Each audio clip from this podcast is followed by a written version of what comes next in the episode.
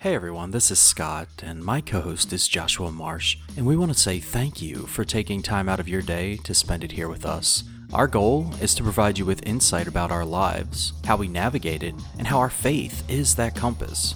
We want to encourage you to pray more often, more consistently, and in all things. Talking with God is about just that the conversation that you have with our Heavenly Father. Prayer is not complicated. We make it complicated. There's no special sauce to getting prayer right. So let's shed that stigma that talking with God is complicated. God, our Father, is there to listen to us in all seasons. Whether you are in a happy mood, or maybe you are facing some struggles and are angry at the world, or even God Himself, He is still there. So join us each week on Thursdays as we talk about our lives and how that relates to talking with God. Hey, folks, thanks for joining me here again on Talking with God. I want to say thank you for taking time out of your day to spend it here with me. I'm glad to see the responses from the listener survey so far. If you haven't, please take a couple of minutes out of your day to do so. There will be a link in the description below. But it is important for me to understand what you want to hear. We are at an important point in the United States. It's an election year. We are still in the midst of a pandemic and people still fear leaving their home. So let's talk about voting. I did a piece on Christianity and politics recently and the dangers of package deals. And what I mean by that is we tend to vote for the party that says that they're our religion, our faith, or whatever we want to title that. But the fact of the matter is, is that your faith and a political party are not the same thing. And I hold true to that, and I've had several thoughtful discussions around it. Voting is an important civic duty in a democratic society. It is the chance for the people to be heard. So then we have questions like should Christians vote? Or should Christians be involved with politics at all? And they are very good, but also loaded questions. So let's connect some of the dots on why I believe the answer to both of those questions is a resounding yes. Let's start with some root word research. That way we can understand the meaning of what we will discuss. Polis is the root word of politics. The word means city or city state in Greek, and many Greek philosophers discuss the polis, and Aristotle is one of them. In fact, he wrote a whole book called The Politics.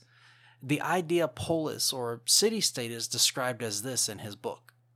The complete community, formed with several villages, is a city state which at once attains the limit of self sufficiency, roughly speaking. It comes to be for the sake of life and exists for the sake of the good life.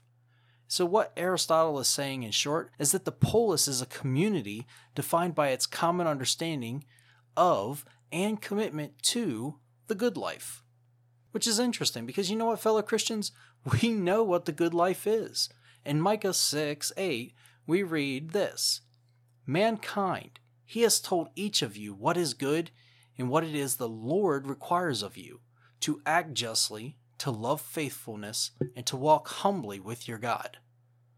So let's take that a step further.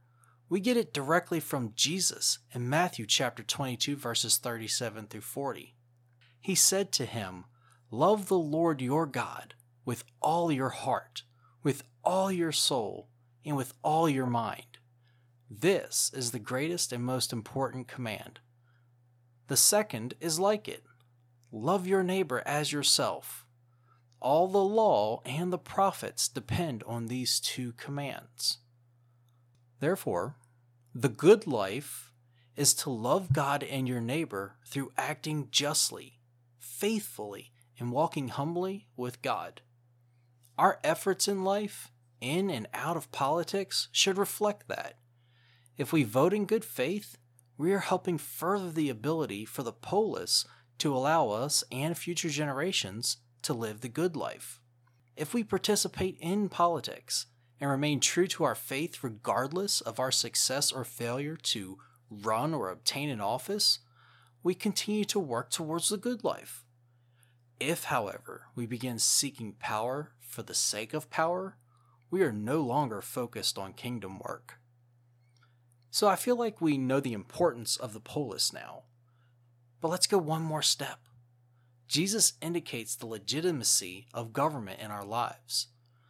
The Pharisees and the Herodians tried to trap Jesus about whether or not they should pay an imperial tax to Caesar. And Jesus told them to go fetch a denarius and ask them whose image was on the coin. They acknowledged that it was Caesar. And he told them succinctly in Mark chapter 12 verse 17, "Give to Caesar the things that are Caesar's, and to God the things that are God's." Jesus lived as a man among the government, just as you and I do today. He navigated the same political waters as a man that you and I do today. In Romans 13 1 through 7, Paul first teaches that we must submit to political authority.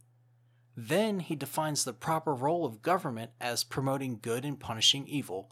And finally, he calls Christians to give to everyone what is owed, including taxes, respect, and honor. Now, that doesn't mean that you are yoked to the government and have hopelessness to look forward to. The advent of constitutional democracy, where we, the people, have authority to determine the political authority that we submit to, isn't that an interesting little wrinkle? So, to complicate that, the political authority is determined by both believers and non believers whose conception of the earthly good life will sometimes overlap, and in some ways, they will sharply diverge. So, what does all of that mean? Well, the Gospel Coalition summed it up better than I will, so I'm going to read that to you. And if you need to, go back and, and listen to it again. That, that's perfectly fine because it's a good paragraph. The Gospel Coalition says, it means that Christians in a democracy live under an authority that formally solicits our view of the good life. That means that the government's asking for what we feel is the good life. Granted, this view of the good life, as expressed through voting, is varied, and the connection is often tenuous. Yet the civic practice of voting can be described simply as judging what goods should be promoted or preserved, and which public servants would most faithfully carry out that mandate. So notice this basic obligation holds true regardless of the level or topic, from local school board elections to presidential campaigns, and from municipal concerns to statewide referenda on social issues. By voting, we perform the minimum of our civic duty by electing, respecting, and empowering those public servants who give their full attention to governing. Now, I also wanted to address some common excuses that people make, including Christians, on why they shouldn't vote. And the first one is, my vote doesn't matter anyway. That's wrong. So consider this. In the 2016 presidential election, 97 million eligible voters did not vote. How many of those voters were Christian? The difference between popular vote of the two candidates in the 2016 presidential election was less than 4 million votes. I don't care whom you voted for, that's not my goal here. That is a personal decision that we all make. My goal is to highlight that your vote means something. Saying your vote doesn't matter is just like saying you won't recycle because that one person won't change the environment. Impact is a numbers game. Change or reinforcement of the things we want for the good life are not wielded by one person, but by many, many persons. The combined efforts of Christians can have a staggering effect when taken together.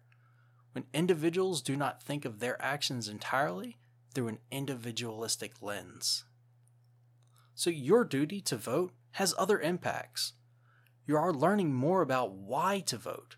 We get a chance to learn the meaning of promoting the common good in our particular communities. And that is a small but tangible way for us to be a witness about the good life in a public setting. Your voting lets neighbors know that you are committed to a vision of the good life. Whether they are a believer or not has no bearing. You are witnessing to the world a commitment to a fellow person and their well being so that they can have assistance or schooling and justice for every man, woman, and child. God knows humanity's needs go beyond the eternal matters we face. He uses our action in the voting booth as a vehicle to accomplish that. You are fulfilling your duties to share the good life in your vote. So please, register and vote. If you haven't registered, I've included a link below that can help you register and find your nearest polling place. One last duty that we have as Christians is to pray. So, will you pray with me? Father, thank you for the grace that you provide to us on a daily and sometimes hourly basis. It is one of the many ways that we know that you are a good and faithful Father. I pray for every ear that listens to this and every heart touched, that they are moved to vote for the leadership of their country. Give each of us clarity to vote in accordance with your will and your desire that we live a good life, one that will shape the world in the way that you would like. It is so easy for us to vote with our feelings instead of your desire because we are a fallen mess. We do not know the future. That knowledge is yours alone. Uh, what I do know is that you have given us a voice, and I pray we use it wisely, and we see the value in letting our leaders know our desires. Your children are powerful when they work together, and let us not lose sight of that. Thank you for the sacrifice of your Son. Thank you for allowing us to have a relationship because of that sacrifice. I love and enjoy my walk with you daily. In your name I pray. Amen. Thank you again for taking time out of your day to spend with us. Can I ask a small favor? Okay, well, maybe it's a couple, but they are really important. First, can you subscribe to us? Second, if you're listening on Apple Podcasts, can you give us a rating and let us know how we're doing? That helps our podcast get discovered, and if I'm honest, it makes us feel good too. Even if it's just a one star out of five, it's crucial feedback so that we can improve. One last thing can you share this with your family or friends? We're on all major podcast platforms, and even if it's just two people, maybe your whole Facebook or Twitter, whatever you're comfortable with, we're happy to have that. It would mean the world to us, because every little bit helps us get discovered and allows us to share God's message to the world. We hope that by sharing this prayer with you, that you are encouraged to pray more often and more comfortably. And most importantly, your relationship with God grows in talking with Him. If you'd like to share a prayer, check out the link below and contact us. We love you and hope that you visit us again next week.